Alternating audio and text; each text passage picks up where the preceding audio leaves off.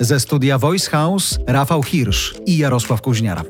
Zanim strzelą korki od szampana, zapraszam na specjalne przedsylwestrowe wydanie podcastu Ekonomicznie. Cały rok i wszystkie tematy 2K21 w jednym miejscu. Zacznijmy te nasze wspomnienia. Rafał testuje moją wiedzę ekonomiczną na samym początku naszej współpracy żeby udowodnić tobie, że ktoś co nieco rozumie z tego twojego świata, to jakie pytanie byś mu zadał? Ale to ma być trudne czy łatwe pytanie? No takie, żebym, wiesz, pokazał, yy, no przynajmniej, żebym raz wygrał, no, żebym coś wiedział. No. Nie wiem, waluta Stanów Zjednoczonych. No, będę wiedział. Nie, to zacznę trudniej. Dobra. Y, dlaczego Uber, który traci 6 miliardów dolarów rocznie, jest wart 50 miliardów dolarów? Wiesz, że ja tego nie rozumiem? Jako facet, który... jako facet, który też spotyka się z różnymi funduszami, szuka czasem finansowania na swoje projekty, to ta wycena czasami jest dla mnie szalona. Ja zakładam, że oni wierzą, że kiedyś to będzie warte tyle, że wszystkich spłaci. Ale z drugiej strony, kiedy no. jest to kiedyś, nie? Poza tym te fundusze bardzo szybko się keszują, więc tak naprawdę to czasem jest bardzo duży pieniądz. Poza tym mam takie wrażenie czasem, że coś jest już tak duże, że nikt nie będzie chciał zrobić temu krzywdy. Że się ludzie przyzwyczają po prostu. Mm. Wszystko jest grą oczekiwań, nie? No. Ale nie jest tak? No nie wiem, jak Trochę to wygląda jest, w tak. mózgach funduszy, bo one też są różne i mają różne cele, ale ta wycena czasami to jest rzeczywiście Trochę coś szalonego. tak, tak. No, gospodarka składa się z ludzi, no, ludzie kierują się swoimi oczekiwaniami. No, tak samo jest z długiem publicznym. No, jak wszystkie państwa byłyby zadłużone na poziomie 20% PKB i my mielibyśmy 100, no to byśmy natychmiast wylecieli z obiegu. A jak wszyscy mają 100, a my mamy 60, to co to za problem? Swoją drogą, tak wyobraź tak sobie... Wszyscy tak mają, więc oczekiwania się zmieniają. Wyobraź nie? sobie to, mieć takich szefów, którzy mówią 6 miliardów, 6 ile? Miliardów tam jest? Czy milionów? Miliardów dolarów straty w Uberze? Uberze tak, tak, tak. Nie martw się tym. Kochany, to naprawdę się uda zasypać kiedyś, nie? To by było coś. No oni tak mówią właśnie na tych ważnych zgromadzeniach.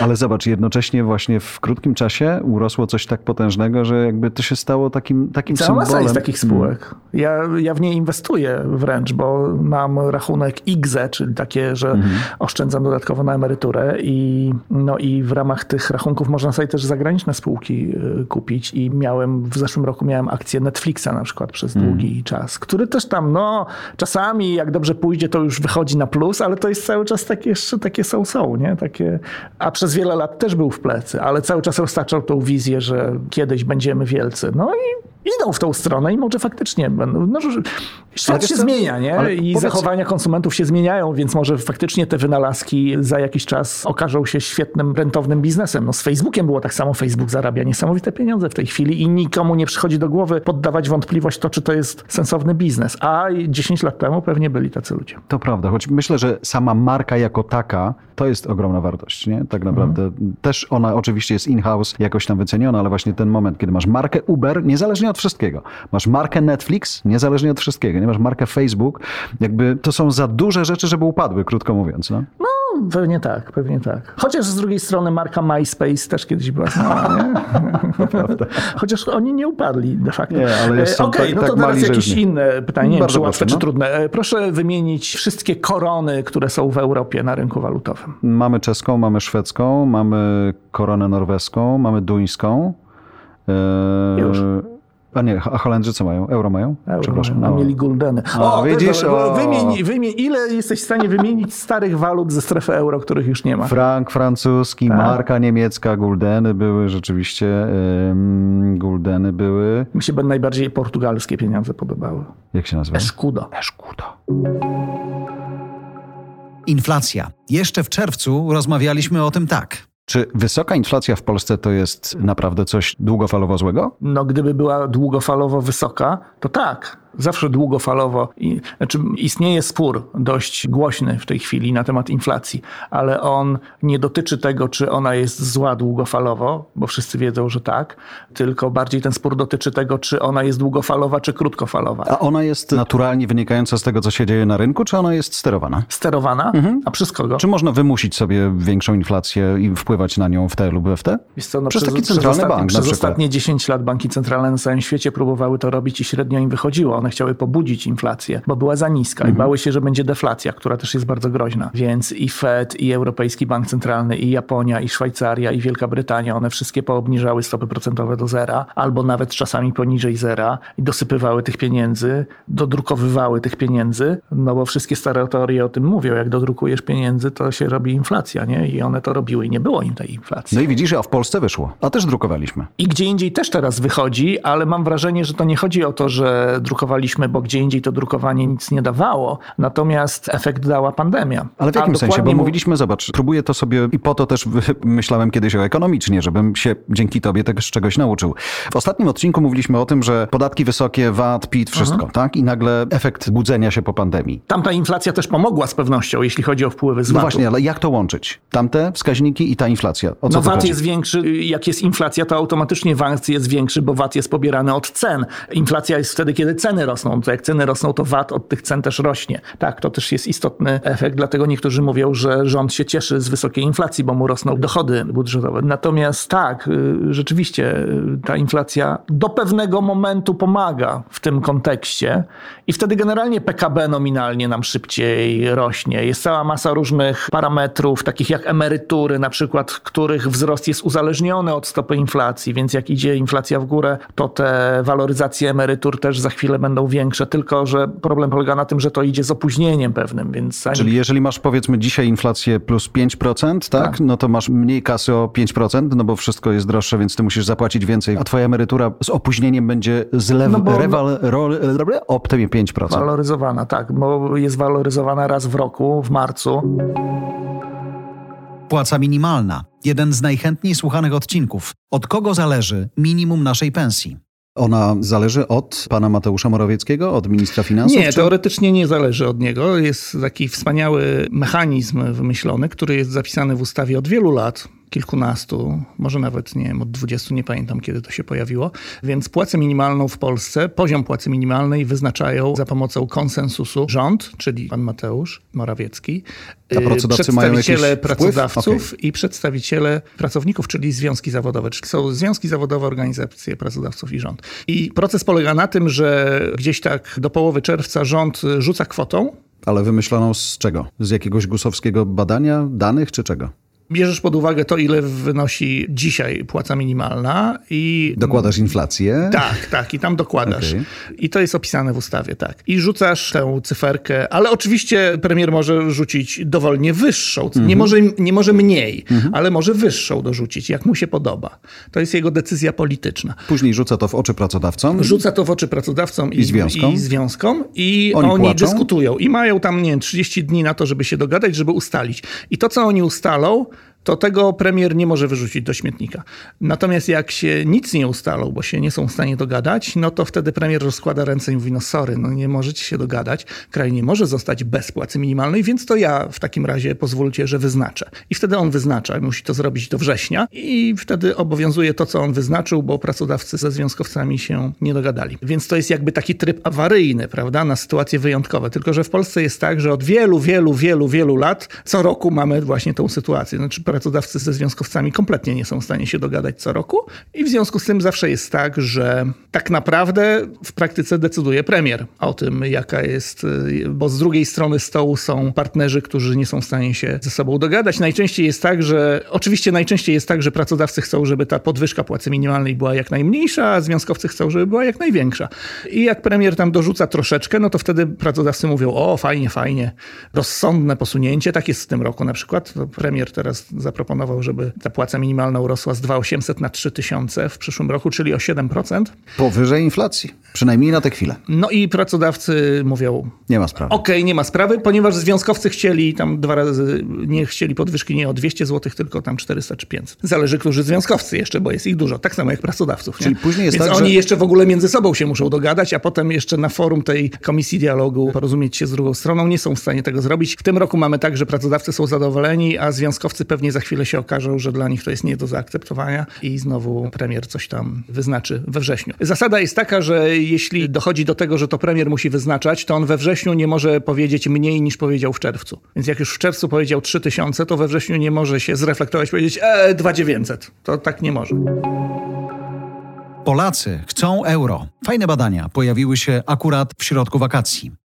Pojawiły się ostatnio badania, które mówią, że Polakom nagle to euro jakoś w duszy zaczęło grać. Tak, i to jest niesamowite badanie. To jest Eurobarometr, czyli to jest badanie przeprowadzane regularnie, co roku w dokładnie ten sam sposób, więc jest porównywalne, prawda, w kolejnych latach, bo to jest to samo pytanie. Przeprowadzane przez Unię Europejską, przez Komisję Europejską we wszystkich krajach, znaczy Eurobarometr w ogóle jest we wszystkich krajach Unii przeprowadzony i tam jest szereg różnych pytań, natomiast pytanie o to, czy chciałbyś wejść do strefy euro, jest zadawane obywatelom tych państw, których nie ma w strefie euro euro, a są w Unii Europejskiej, prawda? Więc Polska jest wśród tych krajów. I zawsze było tak, że spora część tych krajów, tam większość mówi, że tak, że to są Rumunia, Bułgaria, Chorwacja, tam nie ma żadnego problemu, tam większość społeczeństwa chce wejść. Natomiast z drugiej strony zawsze byli Czesi, Węgrzy i Polacy i Szwedzi, którzy nie chcą wchodzić do strefy euro. Bo u nas to też zawsze był i wciąż jest temat raczej polityczny niż ekonomiczny. No bo to jest temat polityczny de facto, no bo decyzje na ten temat będą podejmować no tak. W końcu politycy. No nie, ale zakładam, że będzie... To nie jest kwestia tylko wskaźników ekonomicznych Ale nikt nie zapyta nas... woli politycznej. Skoro wchodziliśmy do Unii, było pytanie do ludzi. Dwudniowe tak. pytanie, chcesz do Unii czy nie? Powiedzieliśmy, tak. chcemy. Mhm. Zakładam, że z walutą będzie tak samo, choć są i tacy, którzy mówią, już wtedy powiedzieliśmy, że chcemy euro. Bo de facto tak jakby się przypatrywać temu, na co my się wtedy zgadzaliśmy, to tak.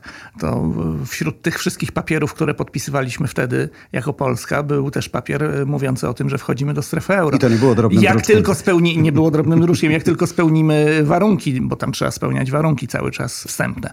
W 2004 roku, kiedy wchodziliśmy do Unii, ich nie spełnialiśmy, więc nie było w ogóle mowy o tym, że wejdziemy do strefy euro, ale gdzieś tam było w domyśle, że jak tylko te warunki spełnimy, to będziemy wchodzić za kilka lat. I potem się okazało, że jak już spełniamy te warunki, to nie chcemy tam wchodzić. Okazało się tak między innymi dlatego, że w międzyczasie pojawił się kryzys w strefie, to był kryzys globalny, ale strefa euro jakoś wyjątkowo ciężko z tego kryzysu wychodziła, się gramoliła, więc tym bardziej nie wydawało się to zbyt atrakcyjne z naszego punktu widzenia, żeby wchodzić do takiego obszaru, który jest pogrążony właśnie w dość ciężkim kryzysie. To po co tam wchodzić w ogóle, prawda? Więc żeśmy się wykaraskali z tego w sposób taki sprytny, mówiąc, że Oczywiście chcemy wejść do strefy euro, natomiast jeszcze nie jesteśmy gotowi. Jak tylko będziemy gotowi, to był taki wytrych polityczny, prawda? A potem z kolei dalej się zmieniła władza w Polsce, która po prostu zaczęła wprost mówić, że nie wchodzimy do euro, bo nie chcemy i w ogóle tam nie będziemy wchodzić. Tylko wracając właśnie do polityki i do takiego nacjonalistycznego podejścia do waluty. Złoty to jest złoty.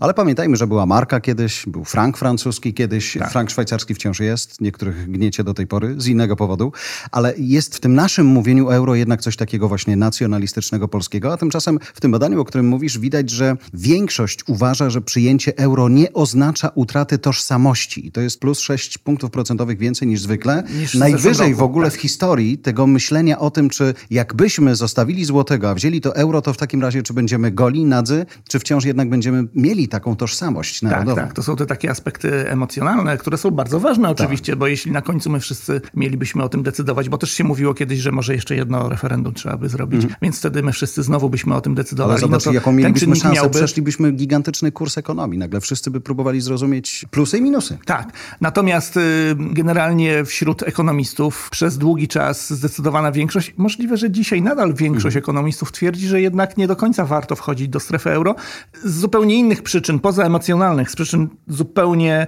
czysto gospodarczych, bo są dwa bardzo ważne aspekty. Jak masz swoją własną walutę, to po pierwsze zarządzasz samodzielnie tą walutą, czyli możesz na przykład interweniować na rynku walutowym, jeśli uznasz, że gospodarka jest w tak ciężkim stanie, że jest w jakimś kryzysie i łatwiej będzie wyjść z tego kryzysu, jak osłabisz sobie walutę, bo wtedy eksporterom na przykład jest łatwiej, budujesz konkurencyjność eksporterów dodatkowo na rynkach światowych, no to wtedy decyzja o tym, żeby osłabić tą walutę jest w tym kraju, w Warszawie w naszym przypadku, tak? Gdybyśmy byli w strefie euro, no to musielibyśmy w gronie Europejskiego Banku Centralnego, mielibyśmy tam swojego przedstawiciela i on by musiał przekonywać wszystkich innych, że zróbmy to w przypadku euro, prawda? I nie wiadomo, jaki byłby efekt. No, Wyobrażam był... sobie, współczesna władza w Warszawie by tego nie przegryzła.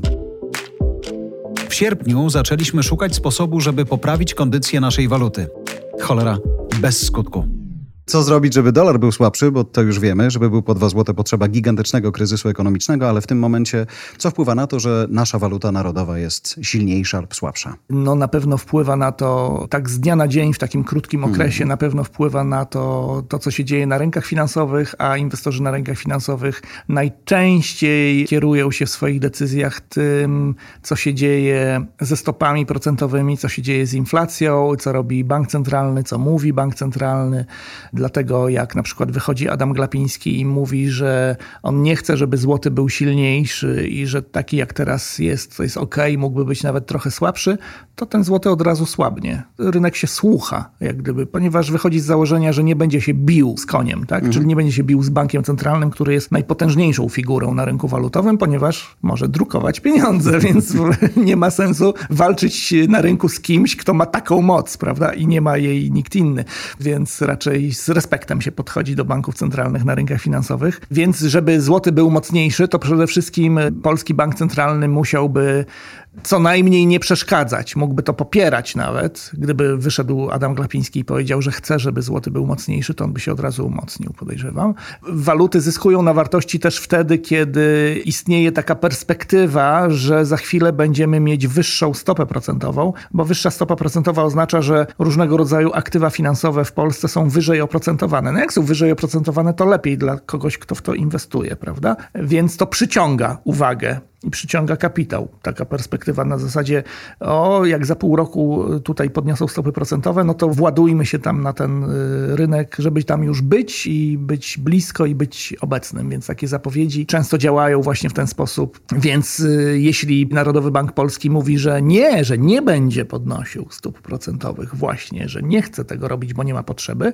no to to działa na walutę w ten sposób, że ona właśnie słabnie, a nie zyskuje. Kiedy tylko pojawiły się tam w maju jakieś takie przebłyski, że może jednak w listopadzie tego roku dojdziemy do sytuacji, w której będzie podwyżka stóp procentowych, to złoty od razu zaczął się umacniać i zaczął zyskiwać na wartości. Tam dwa tygodnie później wyszedł Adam Glapiński i rozwiał te nadzieje złudne, tych, którzy tego by chcieli oczywiście, w ich przypadku nadzieje. I rynek doszedł do wniosku, że jednak nie, że jednak nie będzie tych podwyżek w tym roku i znów zaczął się złoty osłabiać. Więc to jest na pewno e, w takim krótkim terminie kluczowe. Natomiast w dłuższym terminie bardzo ważne jest to, jak wygląda relacja danego państwa, jeśli chodzi o handel zagraniczny z resztą świata. Czyli mówiąc inaczej, czy jesteśmy eksporterem netto, czy importerem netto. Czyli czy wysyłamy więcej rzeczy za granicę niż kupujemy z zagranicy. W październiku z przerażeniem tankowaliśmy paliwo po 6 zł z plusem i szukaliśmy górnej granicy. Lider benzyny za 7 zł jeszcze w tym roku? Oczywiście mam ochotę kliknąć, żeby zobaczyć. Pewnie, że nie, ale mam eksperta w studiu, więc go zapytam. Czy to możliwe, Rafał? Czy ja jestem ekspertem? Tak. Od 7 zł na stacji benzynowej? Czy to jest możliwe? Wszystko jest możliwe. Może dlaczego nie też, 8? Może być też albo 5, albo 4. Nie, no tak zupełnie serio, posługując się prawdopodobieństwami, od 6 do 7 jest bardzo daleka droga jednak. No, no, z tego, że jest 6 nie wynika w żaden sposób to, że będzie 7. No. Nie można tego wykluczyć oczywiście, no bo nie wiemy, co się będzie dalej działo na rynkach paliwowych na całym świecie, ale no nie wiem, czy to jest prawdopodobne. Na pewno nie, na pewno nie ryzykowałbym takiego twierdzenia, że jest to jakiś tam scenariusz bazowy i że trzeba się na to przygotowywać. No dobra, to zapytam drążąc dalej. Ostatnio byli tacy, którzy nie wyobrażali sobie, że będzie szóstka z przodu. Dziś jadąc do studia udowodniłeś, że szóstka z przodu to jest naturalna rzecz. Nawet wielu innych użytkowników Twittera powiedziało, Rafał, ty się nie zastanawiaj, ty bierz, bo to jest całkiem niezła cena. A to w sercu Warszawy. Tak, chociaż trzeba przyznać, że jak jest y, jeżdżę czasami Warszawą, to mijam kilka stacji benzynowych i na wszystkich pozostałych nadal była piątka z przodu, a nie szóstka. Piątka z przodu jest zupełnie normalna, to po co robić zdjęcia, prawda? Natomiast jak się pojawiła szóstka, to faktycznie zrobiłem zdjęcie.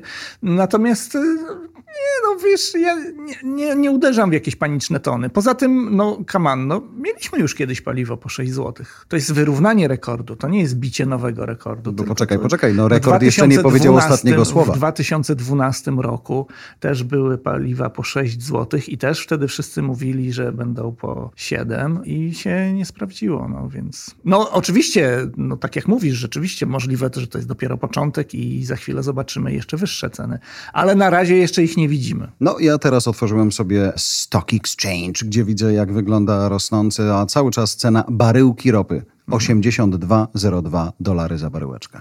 Tylko widzisz, to jest najfajniejsze, No. najciekawsze w tym wszystkim jest to, że cena tej baryłki nie uzasadnia tej ceny na stacji benzynowej. Nie. Ponieważ weź pod uwagę, że na stacji benzynowej mamy 6 zł. Tak. Zaokrąglamy. To znaczy przeciętna cena w całej Polsce w ubiegłym tygodniu była jeszcze w okolicach 5,90. Niech będzie, że jest 6. Dobra. Już się o to nie kłóćmy. Lepiej nie? brzmi. Jest 6. I w 2012 roku też było 6. I to było pierwszy raz i jedyny raz w historii, kiedy mieliśmy takie ceny na stacji benzynowej. Potem one spadły i teraz znowu jest 6, czyli wróciliśmy do tamtego rekordu. I ropa jest po 85 Mhm. A dolarów. wtedy ile była? Dwa, Wtedy była dwa- 110, No. 115. To o co kaman? To dlaczego teraz znowu jest 6? No to właśnie po to jest ten podcast do cholery, no. Ropę musisz przemnożyć przez dolary. Tak. Poczekaj. Dolary wtedy były Sprawdzę po... kurs dolara. Wtedy, no sprawdź kurs dolara. Dolar, kurs, tak? No. Ile jest? 3,94. 3,94, a wtedy Jezu. były jakieś 3,30. Aha. Ale nie, nie, nie, to nie tłumaczy, bo jak przemnożysz tą ropę przez y, dolary, to dalej się nie zgadza. Dalej koszt ropy naftowej przeliczony na złote dziś jest o jakieś 20% niższy niż w 2012 roku.